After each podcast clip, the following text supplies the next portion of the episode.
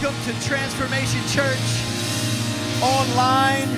Come on, welcome with our live audience today as well. Come on, we got a small live audience in the house. Thank you guys for being in the house today.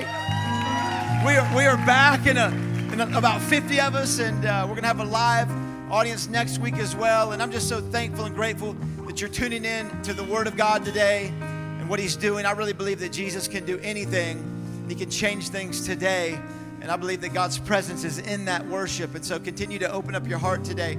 I want to share a couple things with you real quick. My name's Jamie. I'm the lead pastor. It's an honor to get to speak to you where you are in your in your home right there, or wherever you're listening from or watching from. And uh, we got a lot going on at church. And the big question that's been coming to us so much today uh, lately is when are we going to be meeting again? And how many you know, number one, the church never closed its doors. We never shut down. Come on, the church is, is us, and we've been reaching our community and reaching people across this this nation. Really, I think 5,000 people have been tuning in weekly to, to, to see our church. And that's, how many you know, more than we ever would have expected or dreamed in this facility. And so, man, that's, that's so awesome. People have been giving their life to Christ every week, and we've been uh, reaching out to our community. So thank you, thank you, thank you for your faithfulness as Transformation Church in this city.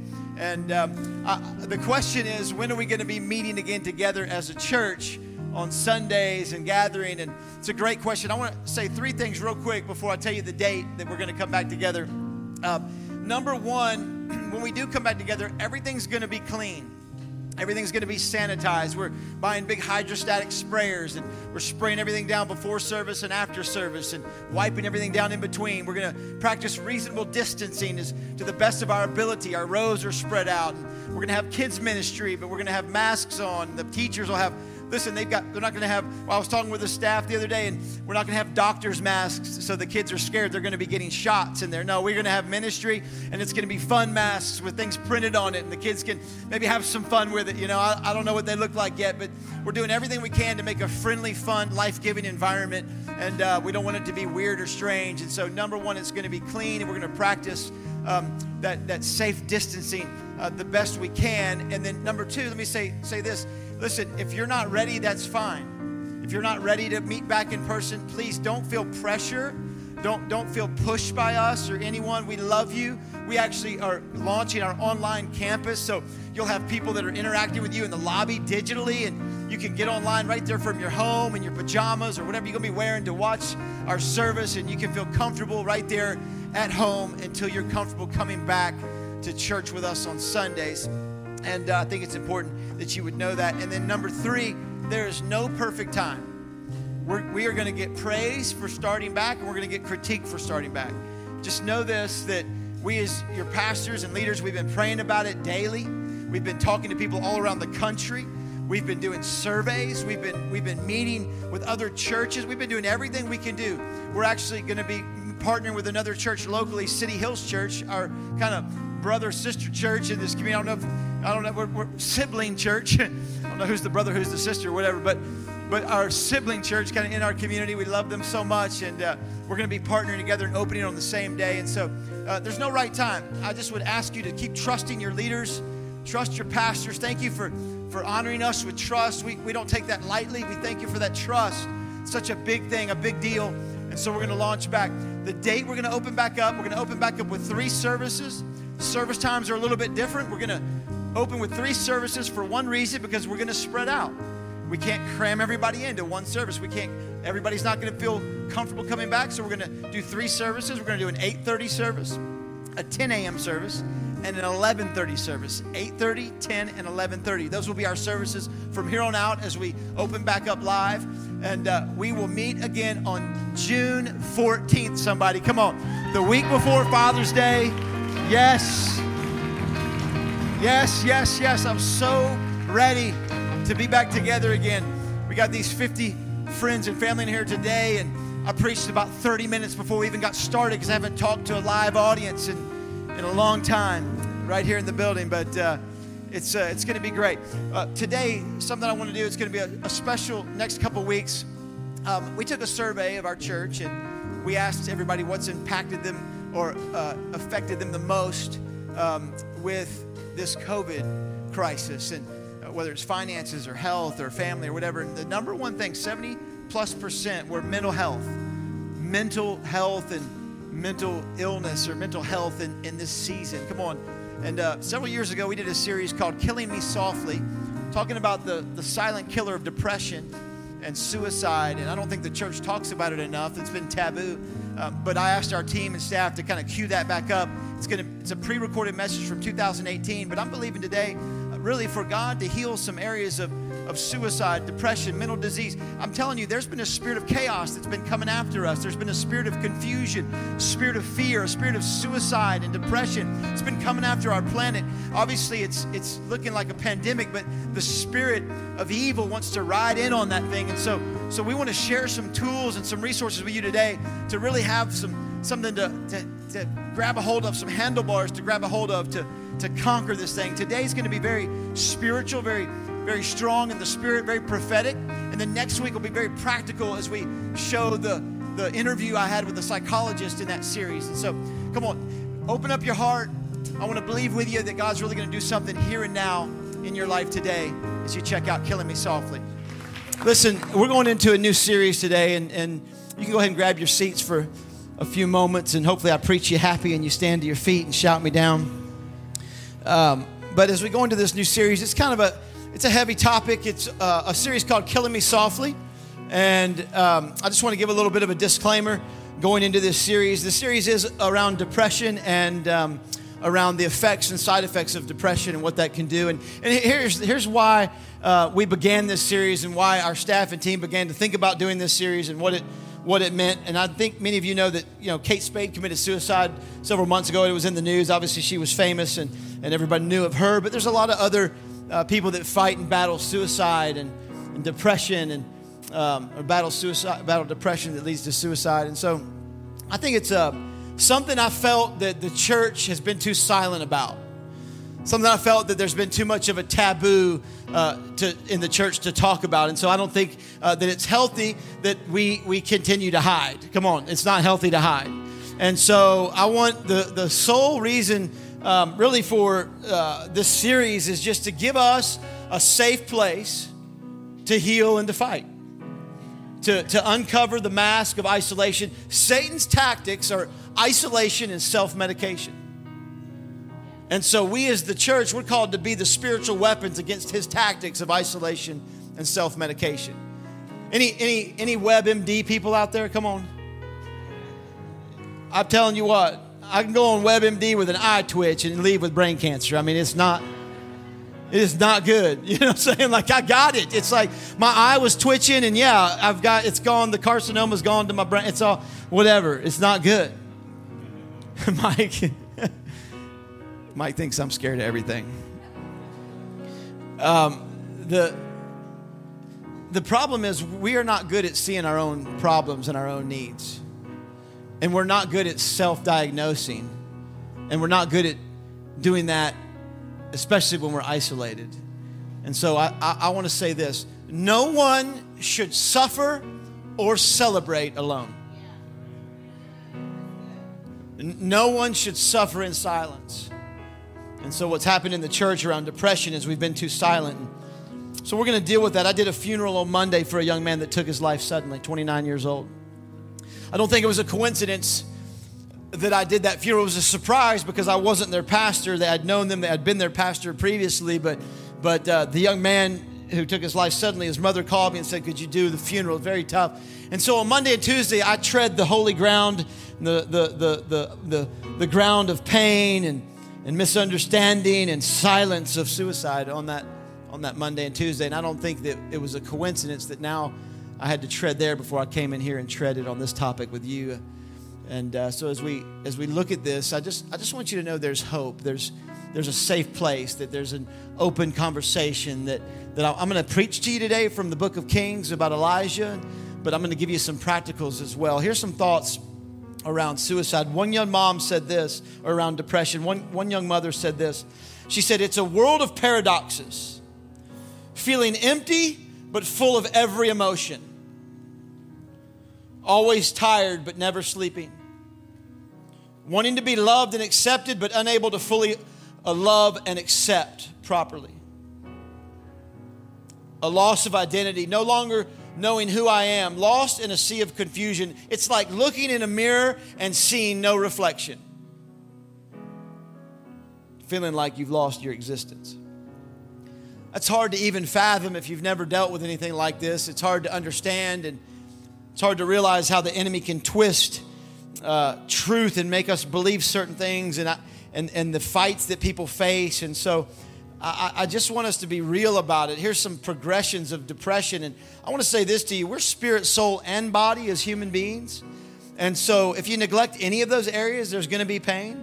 Um, but also, I, I, need you to know that, like, you know, psyche is the soul. So we are a, we are a, uh, a spirit that has a soul that lives in a body. And so, so the soul or psychology or psyche or psychoanalyzing is, is digging into the soul to find traumas and pains and hurts that might be feeding certain depressions in your life. But when that doesn't work, there are avenues of medication. I want you to hear it's okay to use science and doctors and healing in, in that way, right? God has grace in that too. Come on, the church has been so weird and taboo about that kind of stuff. Let, let me say, you wouldn't have diabetes and say, oh, just throw your insulin away. I'll just get healed.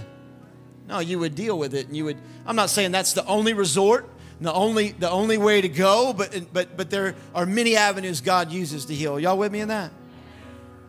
And so the progression of this, and these are usually things that progress in your life. It's this one emptiness rather than a sadness, just a numbness, emotionally feeling rarely, feelings are rarely expressed, a loss of energy, energy to feel or express emotions or appreciate life, the sounds of life, and energy to plan the future, no energy to even make decisions.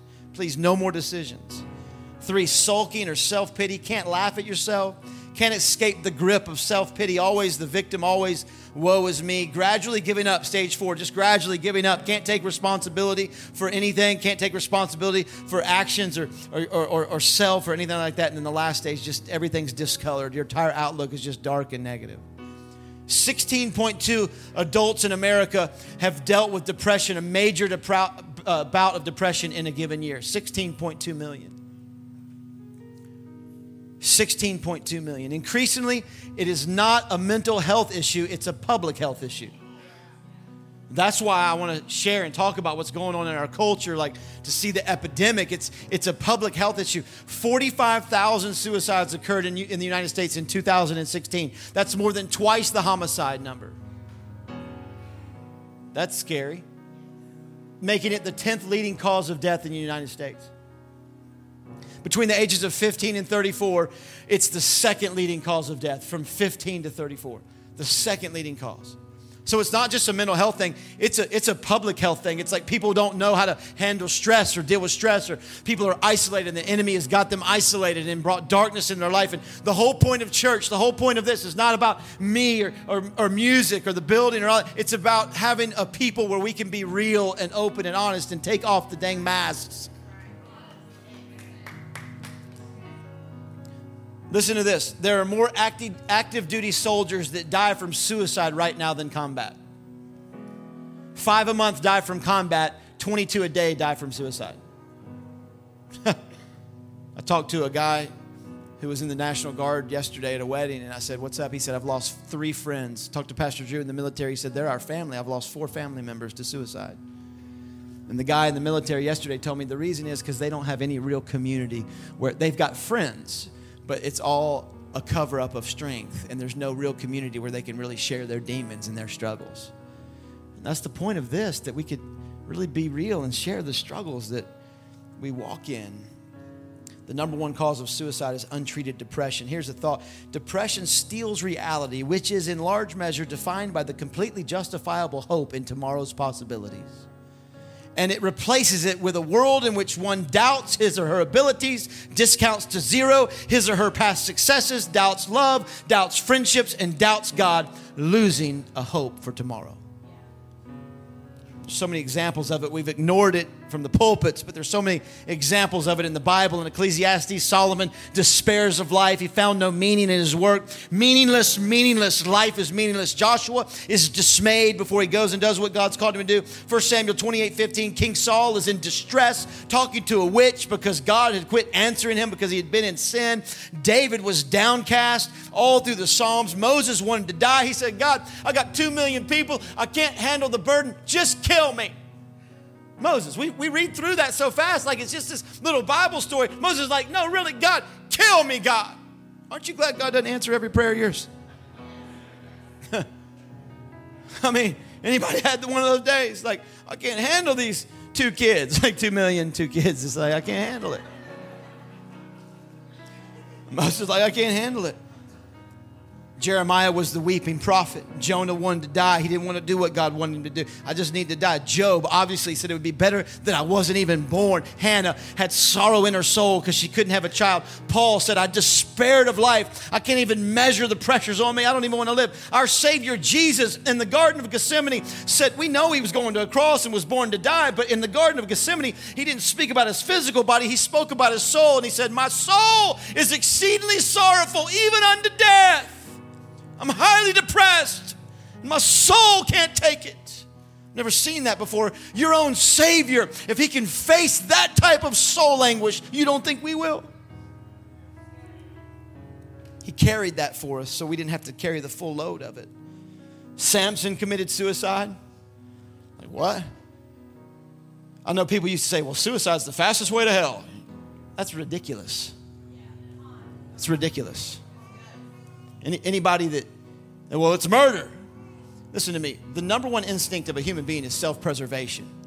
If that is broken, there's no way they can think to the level of being held to that standard. And God's going to judge someone that was in that level of pain. There's no way. The only reason we don't go to heaven is because we don't know Jesus. That's it. That's it. And biblically, you're like, well, I'll challenge that biblically. Samson committed suicide, pulled down two pillars, killed himself and a hundred something Philistines in his last act. And the last I read the Bible, he's in the Hall of Faith in Hebrews chapter 11. We're going to look at the apostle or, the, or King Saul several, several weeks from now. King Saul fell on his own sword and committed suicide.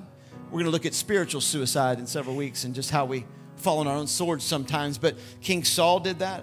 All through the scriptures, there's these moments that are, are, are, seen but not talked about by, by us. And I think we've got to be real. It says this in the, the book of Kings, it begins to talk about Elijah. We're going to look at his life today.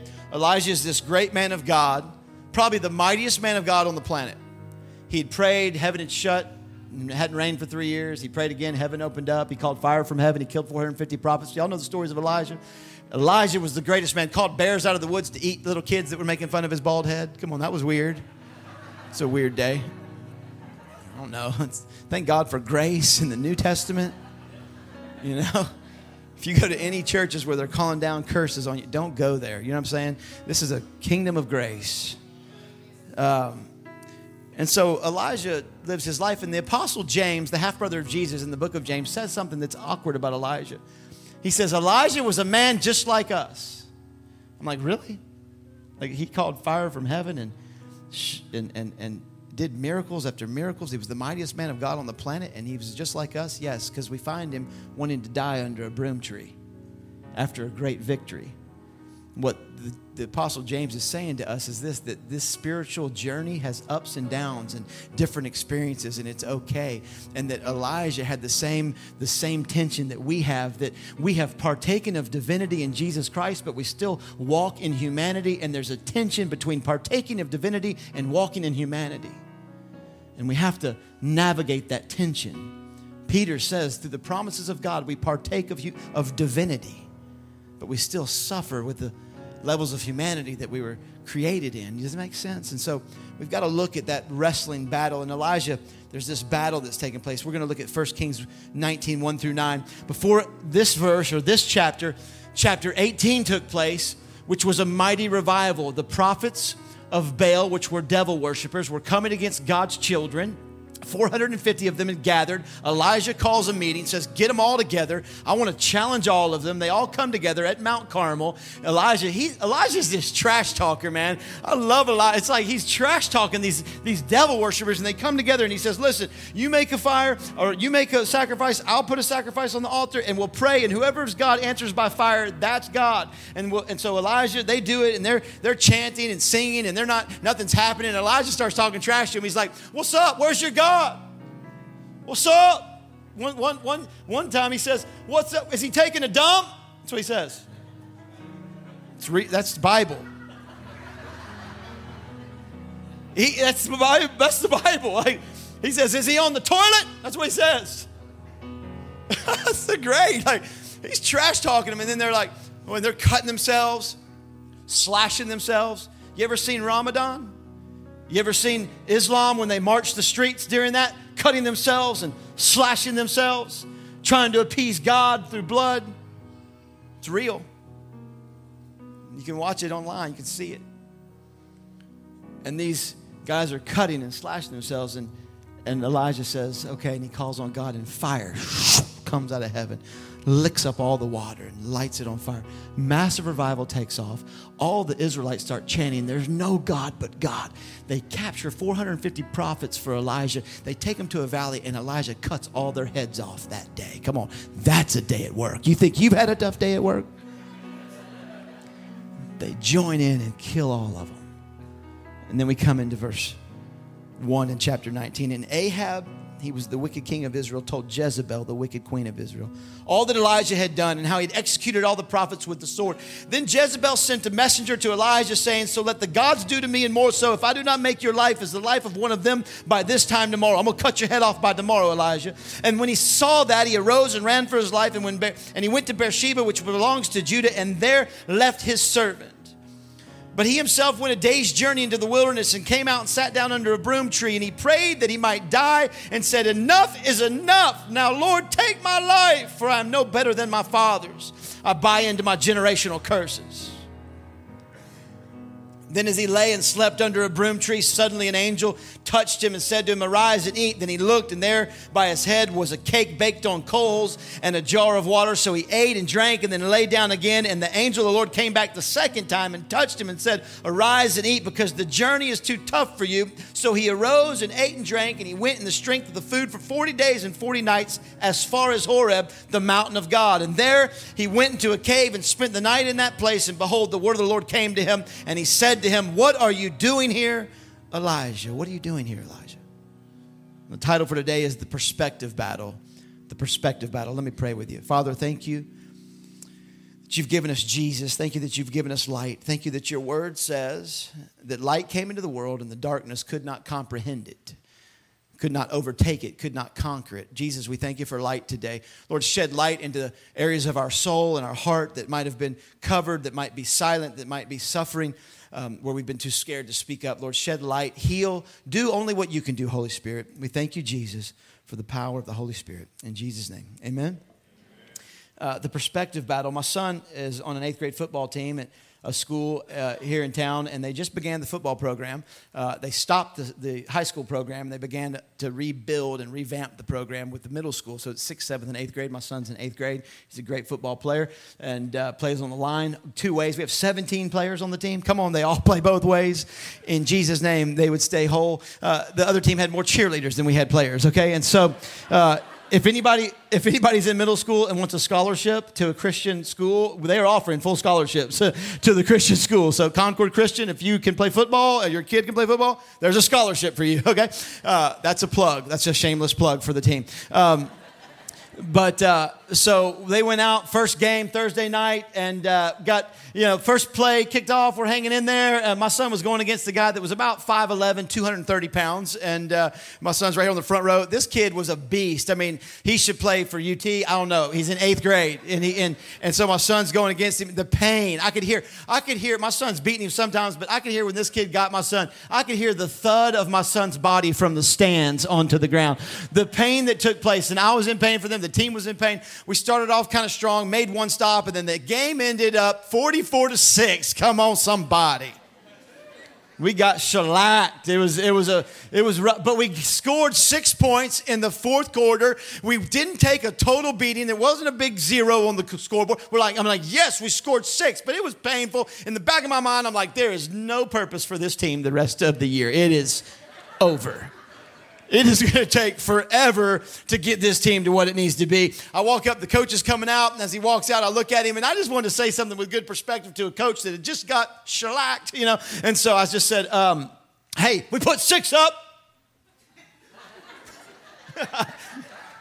you know, we got six, coach. At least it wasn't a, you know a total shutout. And uh, he looked at me and he took it to another level with his perspective, and it blew me away. He said, he said, yeah, yeah. And you know what? Two missed catches in that first quarter, two passes that we dropped, two bad calls from the referee, and we are in this thing. It's a total different game. I'm like, I don't believe that, but I, I think I do now after you said that. Yes. All right. A few missed passes and we could have tied them 44 to 44. I'm in it. And like there was this moment where I'd lost all purpose for the team because of the pain that we were in, but his perspective began to show me purpose again for the team and the season, even after game one. Here's what you need to know the battle to go from pain to purpose is the gap in between, and it's called the perspective battle. For you to get from pain to purpose, it's your perspective. It's it's the perspective battle. And Elijah is fighting this perspective battle. We see him having this battle in his heart. He just defeats 450 to 1. The odds are against him. He has a great victory. All this stuff happens. Revival breaks out. And then King Ahab tells Jezebel, a wicked queen, one little lady, all that Elijah did. And she says to Elijah in verse 2, she sends a messenger and says, Tomorrow I'm going to chop your head off by this time. You're dead tomorrow. She sends a messenger, the messenger shows up. The enemy, hear me, will always send a messenger to you to get you with a message so he doesn't have to fight you himself. If the enemy can stop you with a message, he doesn't even have to fight you with anything else. So he'll send a message to you and I. You'll never measure up. You're not good enough. You'll fail just like your fathers. You'll die before you're 50 because your father died before he was 50. You'll always have breast cancer because it was in your family. It was in your grandmother and your mother. You'll keep losing because that's what you do. You're not good enough. You got to keep hiding it. You can't tell anybody. They'll judge you. Nobody likes you. You can't be real. You got to stay silent. And he throws messages after messages after messages at us to get us to stop and buy in and believe it. That's why it's so important to know the Word of God and to get the message of God's Word. You've got it. I'm going to talk about it next week and give some real practicals on, on how we have to pull down what the enemy says. But, but we get these, these images and, and these things that try to exalt themselves against. The Bible says it exalts himself against the knowledge of Christ, knowledge, what we know about God. The enemy's always trying to send a message to, to, to, to change or to trick what we know about God. You know about God, you know who He is, but but these messages come to get us doubting and get us on the run. Verse 3, it's amazing verse. It says this, and when he saw that, the messenger comes with a message, you're going to be dead by this time tomorrow. And when he saw that, and when he saw that, and when he saw that, he arose and ran and went to Beersheba, which belongs to Judah, and left his servant there. How do you see a verbal threat? I'm reading the passage. I said, whoa, whoa, whoa, whoa, God, whoa, whoa, whoa, whoa, God, wait a minute. What do you mean he, when he saw that? What do you mean when Elijah saw that? It says that she sent a messenger to tell him you're going to be dead, but he saw that. The enemy will send a message to you to get you to see it. He perceived it. He began to run it in his imagination and to run it in his mind. It wasn't real as he saw it, as he perceived it. His perception began to change as he perceived it. And now, once perception sets in, it becomes reality. So the enemy sends this message to you to get you to perceive it so that you'll begin to see it, so that once you perceive it, now you believe it and you begin to run. And what happens is that reality that's formed from the enemy's message makes you run from things that God has given you power to stand against. You're never called to run from stuff. Let me ask you a question. What threat are you running from that you should be standing against right now? I just ask myself that. What threat are you are you running from that God has said, listen, that's just a threat? She just threatens him. Come on, we can all be running from a threat. You can be running scared. You can be winning scared. You know that my successes sometimes scare me more than my failures. My failures have driven me, my successes make me nervous. We can be parenting scared. We can be succeeding scared. We can be living scared. Because all of our pressure comes from our perspective. And so God here is giving him power to stand and he's running. I was hit by a threat a couple months ago. It was interesting. I, you've heard me probably tell this sometimes. About several years ago, I don't know, five years ago, a couple real close couples to me uh, in our church asked me to dinner and then left the church at, at dinner. I would tell people, listen, if you want to leave the church, just, just call my office. you know, or, or, don't don't pretend to be my friend and then leave my family. You know what I'm saying? I, I mean, I, I, understand that people can go where they want. We don't hold people or anything like that. We keep a real open hand. God puts people where they need to be in church, but like we're friends. You know what I'm saying? Like talk to me. It's a, we have a relationship. But so they just kind of shanghaied me with this dinner, and we show up and they're like, "We're leaving. God's called us somewhere else." I'm like, "Bro, I've prayed for your family. I've prayed for your kids. I've invested five years of my life in you. I've loved you. We've given. We've done this and that. We've been through thick and thin, and you just gonna come up and act like a friendly dinner to leave the family?" Woo! All right. But the enemy put a threat into my mind with it. And so several months ago, it was our 10 year anniversary being pastors here in Knoxville. And so some great friends of ours in the church decided to throw a nice dinner for us and surprise us at Fleming's. Come on, somebody, that's a surprise. I'll take a filet for a surprise any day. And if you do want to leave the church, take me to Fleming's. I'll, I can get over that. No, I'm just kidding. Sorry. Sorry. Uh, so so so we're going we, and, and, and i get invited and so this couple that we're really close with comes up to me in a real serious tone and says hey we want to really take you all to dinner and, and we want we want to we want to have dinner with you guys and you and your wife. And i can feel like i'm like this is awkward. Like i could sense something was being hidden you know what i mean? Because it was a party they were planning but i didn't know it. So like they're like we want to go and i'm like this is weird. Like and so we go to fleming's. I show up my wife. I'm like what? I don't know what's going on and why are we going to this? And are they going to leave the church? I don't know if they've been here and they didn't tell me like i don't know. And then my mind, I walk into this party worried. Then I open the door and everybody's surprised. And I'm like, whoa, like, wow, okay, like, all right. Like, but what I should have been wowed over, I'm worried over because I've got a threat in my mind. And what I want to tell you is this like, when you carry a threat, you're always worried instead of God wowing you. And God wants to wow you, man, and give you some things. And you can't carry these threats in your mind. Don't be running scared. Elijah's running scared. Elijah, look, he, he runs and look at the progression of fear and depression in his life. Watch this. He runs and then he leaves his servant. I'm going to give you some preaching and some practicals today. Can I do that? Can I preach and give you practical today? He runs, he leaves his servant in Beersheba, and he's all alone. You need to write this down. For depression to be effective, it has to get you alone. For depression to be effective, it's got to get you by yourself. Depression will always isolate you. The Bible says this that it's not good to be alone. God created mankind. He said it's not good for mankind to be alone. Alone, A L O N E, all one. It's not good for man to be all one. And you say, Well, I'm not all one. I got family, I got friends. I don't think all one or being alone is, is having people around you. I think being alone is having people around you that you can't be real with. I think being alone is, is, is suffering in silence because there's hundreds of people around you and in a church or in a home or in a business, but you can't open up and tell them the reality of what's going on. If you're suffering in silence, you're still alone. And some of you have so many people that love you and a church that loves you, and there's resources and there's people, but you're suffering silently because the enemy has tricked you into thinking that you can't tell anybody because it's too taboo. And it's usually worse for Christians because we think we're letting God down if we have depression in our life, or we're, we're, we're letting each other down somehow. We've always got it, we've been lied to. It's, it's because of the song. I got joy, joy, joy. Where? Down in my heart. Where? Down in my heart. But then the scripture says, David, why are you downcast, oh my soul? Why are you so downcast within me. There's David. Well, David, don't you have joy, joy, joy? How did we, how did we just get brainwashed into thinking that that's the only emotion in the kingdom and that we can't ever go up and down. And so we're thinking like, man, now I'm guilt, feel guilty, and now I've got more depression for being depressed, and I don't know what to do, and I'm suffering alone and silently, and God never intended for you and I to live that way.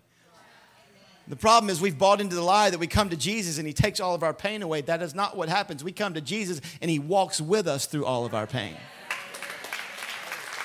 It's a process.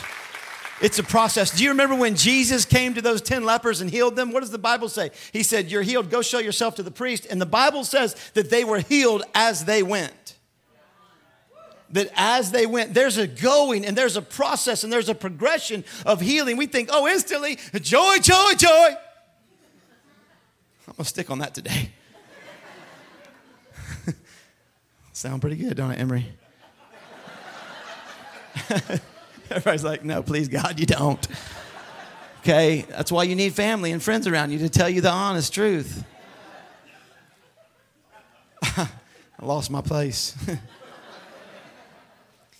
We've been lied to. We think that that's the, the emotion that Jesus takes all of the pain and takes us right into praise. And there was a progression, there's a progress, there's a process of getting healed, right? Jesus says to these men, Go and show yourself. Go and show yourself. Look at somebody, look at your neighbor and say, I'm on the way.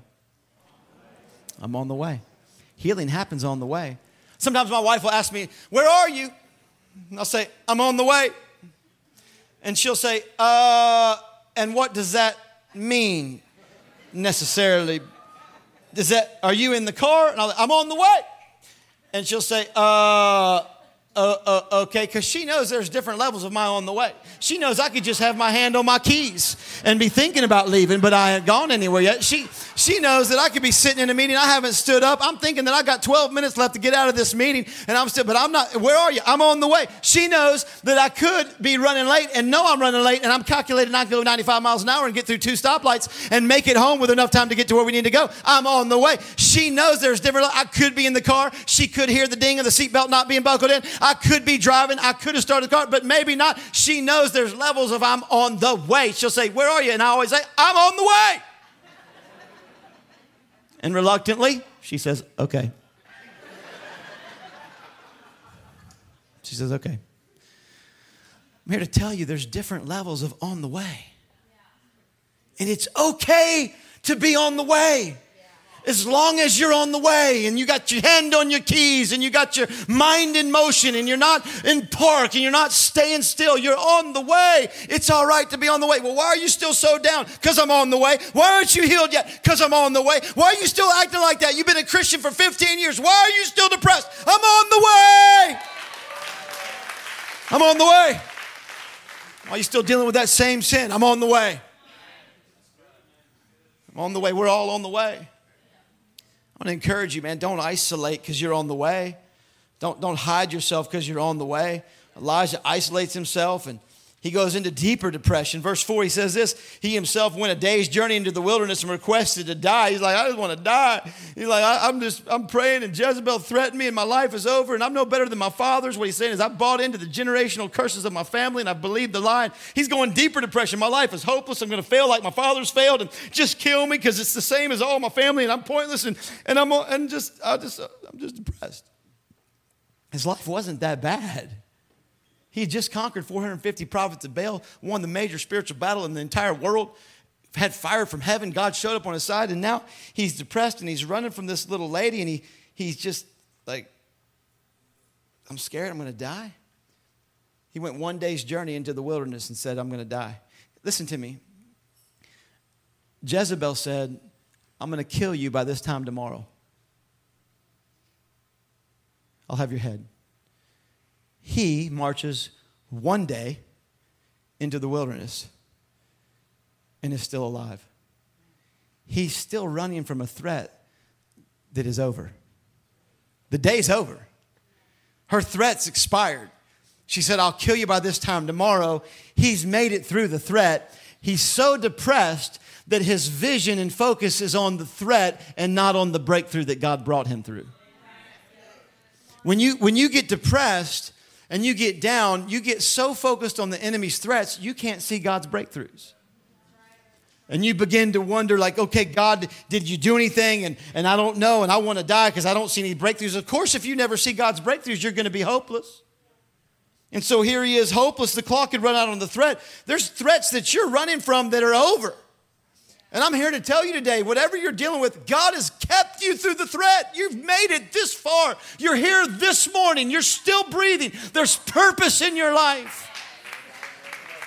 I told, I said to first services, I was praying in my office this morning. I said, God, I did a funeral on Monday. God, just save one today. Just help one. And one girl came after first service and said, I got a word from God for you. Not one, but three. So I don't know who's dealing with this, but the reality is God is speaking into the hearts of people. This is a real issue. And it grieves my heart to know that there's help and there's family and there's people and that you could only see the enemy's threats but not God's breakthrough. Man, he's brought you this far. I'm here to encourage you. There's purpose on your life. The Bible says that Elijah falls asleep under this juniper tree or a broom tree and he falls into this depression. Here's, here's a reason for his depression. Very simply, he was tired. He was exhausted. I'm, here's the practical like isolation and exhaustion. And some of you are depressed because you're tired. Like physically, he was worn out. We're three part beings spirit, soul, and body. If you never take care of your body, you're going to get depressed. You're going to get run down. If your diet and your exercise and you're, you're connected, you can't think that your body doesn't affect your soul and your spirit and all. You can't, you can't walk that way. You're going to end up feeling like, man, I, I know when I'm not exercising, I'm not saying that's the answer to everything, but when I'm not, I'm down a little bit. Like when I'm getting those, those, those, those endorphins moving and exercising and I'm, and I'm resting. Some of you just need rest. I'm just practical right now. Some of you just need rest. Vince Lombardi, the great football coach, said, fatigue makes cowards of us all. I mean, sometimes fatigue just just kills us. And here he is. He's, he's hungry. He's not sleeping. The angel says, Wake up, Elijah. Wake up, eat something. And then this angel's cooking food from heaven on this little, on this, making a cake from heaven for Elijah. And he, and he running from this little teeny lady. Do you know when you get tired, you run from little things and get depressed over stuff you could have destroyed? Just being tired makes you run from little stuff. He just defeated the, the, the worst enemy in the world, and now he's running from this little this little lady just beat 450. Tired of makes you just get depressed and kind of want to give up. The angel shows up, he feeds him some food. He wants to die. His life isn't that bad. I love, I love how the angel, you know, the angel is Jesus that shows up here. The Bible says it's the angel of the Lord. That's Jesus, incarnation in the Old Testament. It's called a theophany. Jesus shows up and feeds him some food, cooks a cake, cooks him a birthday cake, angel food cake on the coals of life.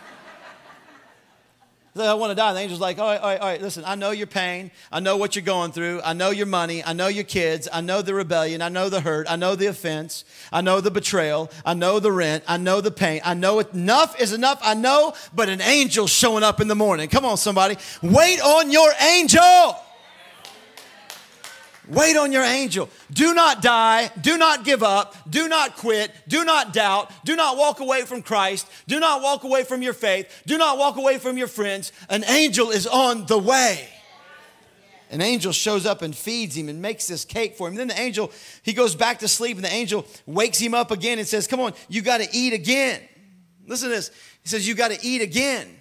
The journey is too tough for you. That's what the angel says the second time.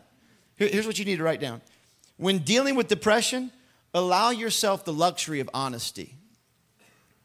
Allow yourself the luxury of being real and being honest. The angel says it this, journey is too tough for you. You got to eat something new. A second time, you got to eat something new. The food that got you here won't get you whole and what you've been feeding on, if you're dealing with certain things in your life, it won't get you to the place God wants you to go to. There's a new battle ahead. God says you need to eat again. You need to feed your soul again. There's a battle coming. You have to get healed from your history in order to have strength for your destiny. And I want to heal you. And God shows up and bakes this cake for him. I'm just here to encourage you like Jesus will bake a birthday cake for you on the hottest coals of life when you're facing a time when enough is enough. Like, I just can't take it anymore. And here he is, he shows up and says, Okay, I'm gonna take you into a new battle. Do you, do you know, and I'm gonna just encourage you with this, you know that the reward for winning a battle in the kingdom is another battle? Mike and I talk about it a lot. Mike, you know what, you, what, what did we say? The reward for work in the kingdom, uh, uh, the, the reward for good work. the reward for bad work is you lose it all. the reward for good work is more work, right? In the kingdom. And so here, here's what I want to say to you. Like, like as you've beat this battle, God wants to strengthen you for the next battle. he says to Elijah, You're not strong enough. I want to say to you this you need honesty. I can't do this on my own. I need people around me. It's a new day. I'm going to trust God, but I'm not going to try to do it in my own strength. Elijah eats the food, and look at this. He goes 40 days and 40 nights supernaturally on that one meal and ends up at Mount Horeb in a cave. Here's where his depression has really skewed his perspective. He's in this cave, and it says, And there he went into a cave in verse 9 and spent the night in that place. And behold, the word of the Lord came to him, and he said to him, What are you doing here, Elijah? God just wants us to be self aware. It's not about God needing to know where we are. He knows, he knows everything. He is asking for self awareness and honesty. Verse 10, here's Elijah's answer. So he said, I've been very zealous for you, Lord of hosts. And the children of Israel have forsaken your covenants and have had a tough day at work, and no one loves you, and they've torn down your altars and killed all your prophets with the sword, and I am alone am left, and they seek to kill me too. They want my life, and I go to church every week, and I even raise my hands in that third song today, and they still don't like me at work, and it wasn't good this week. Everything he said was a lie. Nothing was accurate. He said, I've been zealous for you, and Israel's torn down your altars and your, and your covenants, and they want to kill me, and they don't serve God. That's not what just happened. What just happened was revival. What just happened was fire from heaven. What just happened was all those prophets and all those people in Israel that he said were against God actually said, There is no God but God. And there was revival, and they were chanting God, and they captured those other prophets and helped Elijah kill them and got involved in the mission. And Elijah can't see any of it because his perspective is so off can't see what God's doing. Here's the thing, and he goes into self pity. The wrong perspective, you got to write this down. The wrong perspective will always perpetuate self pity. If you deal with self pity, you need to check your perspective. You need to get some people around you and let them speak into your perspective. And there's this self pity taking place, and God heals him from this self pity by speaking some things to him. Verse 11 Then God said, God begins to speak, and he says, Go out and stand on the mountain before the Lord. And behold, the Lord passed by, and a great strong wind tore the mountain and broke the rocks into pieces before the Lord. But the Lord was not in the wind, and the wind, after the wind, an earthquake. But the Lord was not in the earthquake, and after the earthquake, a fire. But the Lord was not in the fire, and after the fire, a still small voice. So it was when Elijah heard it, he wrapped his face in a mantle and went out and stood in the entrance of the cave. Suddenly, a voice came to Elijah a second time and said, What are you doing here, Elijah? Elijah says the same thing. He says, They've torn down the altars. Uh, I alone serve you. I'm left by myself. No one loves you, God. He's still in self pity. And God is speaking in this still small voice to him. He tells him eventually, Okay, go. Anoint this person and this person and this person and go find your replacement, Elisha, and gives him a purpose and a mission. But what I want you to see is this that in the middle of that perspective of self pity and harm and depression and in that cave, He's run 40 days and 40 nights on supernatural food. He showed up to a Mount Horeb, the mountain of God. That mountain of God is the same mountain that Mount Sinai is. It's called Mount Sinai. It's the same place that Moses, when he was meeting with God, climbed to the top of, uh, top of Mount Horeb or Mount Sinai. Moses was on the top of the mountain 40 days and 40 nights. This is an analogy and a, and a, and a, and a parallel with Moses and his relationship with God. Now Elijah has gone 40 days and 40 nights without food. He's on the top of this mountain. He's in a cave. Moses was with God's people. God showed up and said, I want to know all of you. I want to talk to you with thunder and earthquake and fire on the mountain. You remember that? The same mountain, thunder and earthquake and fire. All the people get freaked out and go, God, we're too scared. We're under judgment. That's judgment. You're too great. You're too big. We can't talk to you. Moses, go up on the mountain and talk to God for us. We're too scared of the fire and the earthquake and the wind, which is God's judgment. We can't handle it. Go on up. Moses goes on up, comes to a place, meets with God face to face, not God the Father, because no one can see him and live. It was Jesus. Moses says, God, show me your glory. And God says, You can't see it face to face, but I'll hide you in the cleft of my rock, which was the cave that Elijah was hiding in at the same time. I'll hide you in Jesus, and I will go by you, and I'll show you my glory, which is my grace, not to consume you when I see you face to face. They see the glory of God. Moses sees it, and he's hidden in grace. God's grace is, God's glory is his grace. Hear me. Hear me. The grace was the still small voice, the face to face communication. Elijah, where are you? Elijah, how are you doing? It wasn't fire or wind or earthquake because there's no judgment in the cave you're in. There's no judgment in the depression you're in. There's no anger from God in what you're facing. There's a still small voice of relationship going, going, I love you. Where are you? Are you okay? Where are you? Where are you? The grace of God. Hear me. Jesus will always whisper grace into what you think is your worst grave. Whatever cave or grave you find yourself in, there's a whisper of grace today. Both times God speaks to Elijah, he starts the sentence with go, go out, go, go out, go. Sometimes the greatest grace we need is to go again, to get out of the cave again, to get up again, to believe again, to pray again, to hope again, to love again, to see again, to talk again, to be real again. That's the grace we need sometimes. And I'm praying for, for grace across your life today to go again or get out of any cave or grave you might be facing.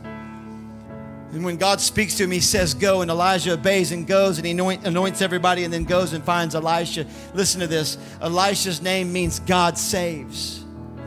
God saves. God gives him purpose. God gives Elijah purpose in his pain. God will use every threat that you've been through. He'll use every bit of your pain and still point you to purpose. He says this today Your deadly perspective has not disqualified you from your purpose. Your deadly perspective has not destroyed your purpose. Go, Elijah. Go, Elijah. Go, Elijah. Go, Elijah. Get out of the grave, Elijah. Keep going. I'm on the way. I'm on the way. I'm on the way. My prayer is for every runner today that you would rest. My prayer is that depression and panic and anxiety and suicide would be driven out from your mind. Cutting would be taken from your soul. It wouldn't be a part of you. You don't die. You don't want to die. You were created to live and not die. You were created with purpose, fearfully and wonderfully made in God, in the image of God. The threat. It's a battle for perspective. The threat from Jezebel drove him into purpose. The pain he faced drove him into salvation. God will use the abuse, He will use the molestation, He will use the anger, He will use the hatred, He will use the, the brokenness, He will use the depression, He will use the suicidal thoughts to drive you into a place of salvation and freedom and grace and knowing how loving a Father is that could whisper to us when everyone else is given earthquakes and judgment and fire and storm. We want to worship. We got a few minutes left today. I pray for you today that we would have peace and we, our, our perspective would be healed. I just want to pray with you right now as you've heard that word and opened your heart up to what the Spirit of God is saying. Let me just pray with you. If you're facing any, any type of spirit of depression or suicide or your perspective has just been off and something's been chasing you like Elijah. I really believe that story of Elijah that, that his, his fears chased him into a place of isolation, but it actually ended up with God chasing him into his purpose. I, I, really believe that the things that have been chasing you, the chaos that's been chasing you, the, the spirit of fear or, or, or division or the spirit of suicide, whatever, whatever's been chasing you into isolation Come on, I know it's been a pandemic that's chased us into isolation, but there's other things that have been chasing you in the midst of isolation. There's things that have been chasing you in your mind, in your heart. Maybe, maybe you're just done with it all. Maybe you, you've given up on God or given up on your purpose or you're, you're fighting depression or anxiety or you don't know what's next or all the things that might be chasing you. They chased Elijah. Fear chased Elijah. And when he met God in that cave, all of a sudden his purpose was reborn. I want to pray for your purpose to be stronger than ever, and that every spirit that's been chasing you that's not the Spirit of God would have to come off of your life today in a supernatural way. I want to pray for you right now. Come on, just open your heart up to the Spirit of God doing something supernatural right now in your heart and in your mind. Father, I thank you so much for the Spirit of God. I thank you that you sent your Holy Spirit, not a spirit of fear, not a spirit of chaos, not a spirit of suicide or destruction. I know the enemy's still trying to bring division and destruction, still sending the spirit of fear and the spirit of death and suicide. I rebuke the spirit of death off this planet. I rebuke the spirit of death off believers, the spirit of suicide or shame, the spirit of anxiety. God, any single spirit that's not the Spirit of God, I ask you to intersect and intervene right now, Jesus. Holy Spirit, you've given us power and a sound mind. You've given us clarity. You've given us purpose on this planet. Father, we know that this planet's not our home. Come on, some of you right now, you have so much anxiety because you think this planet is your final destination. You live for everything in the now, you live for everything in today. But God said that we're sojourners, we're pilgrims, we're passing through. He's preparing a better place for us in another destination called heaven. Jesus is the destination. And once you've found Jesus, once you've surrendered to Jesus, there's no more looking for the then and the there and the where. Come on, right now, some of you are so depressed or so fearful because you think this is all there is. You're worried that you're not going to make it through this or you're fearful and the enemy's just been whispering you into isolation further and further and further. I pray for supernatural family today. Come on, if you need prayer for this, if you need if you feel isolated, you've been battling suicide or depression or those things, would you just type in the chat box right now, I need prayer. Just type it in, pray for me. I need prayer. We're here, our team's here. We want to put up a link for you that you could follow and we'd get you some material. We would, we would get somebody to call you if you'd like. We'd love to pray with you and just believe and minister to you the Spirit of God and believe for life and blessing. The, the Bible says, You shall live and not die and proclaim the works of God. I declare that for your life today. You shall live and not die and declare the works of God in this planet. God is not, I just heard this in my spirit. God is not done with you. God is not finished with your story. God is not done scripting your story. Come on. Come on. Your story is going to bring him glory.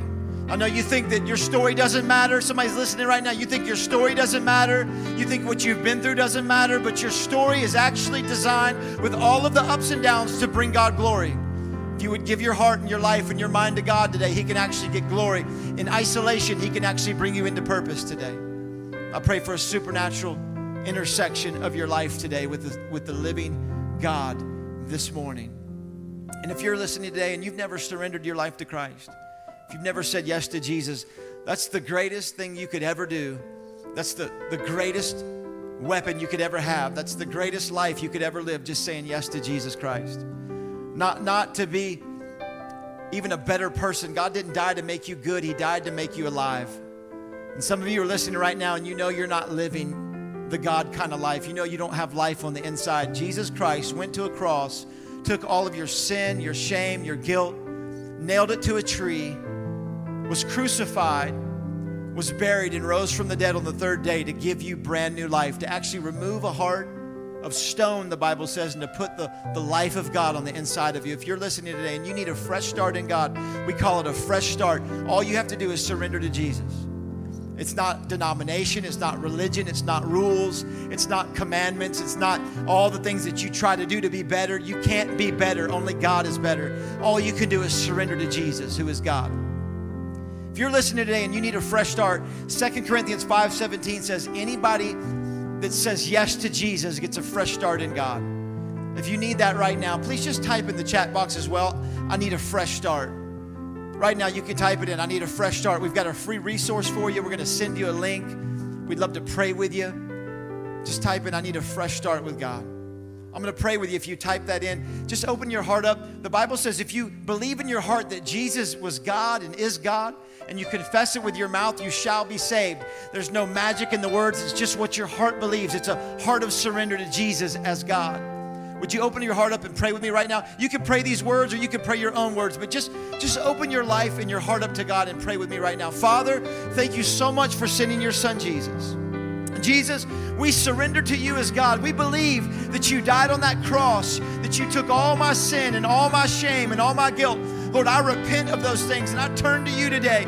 I believe that you rose from the dead, not to make me good, but to make me alive. And you would put your spirit in me, oh God, and you would make me a new creation. You would give me a fresh start today, God. I receive your life and I will serve you with my life the rest of my days. In Jesus' mighty name. Amen, amen, amen. Come on, let's give God praise in this place and right there in your living room. Man, I'm so proud of you for saying yes to Jesus and making a fresh start like that. If you're still doing that, come on, type in I need prayer or fresh start in our chat box. Someone will get to you right away. Be looking for all the information online. Come on, continue to be Transformation Church in your home, in your family, in your neighborhood, in our community. You are making a difference and your story matters in Jesus' name. Have an amazing week. We'll see you next week online and in person on June 14th. Love you so much.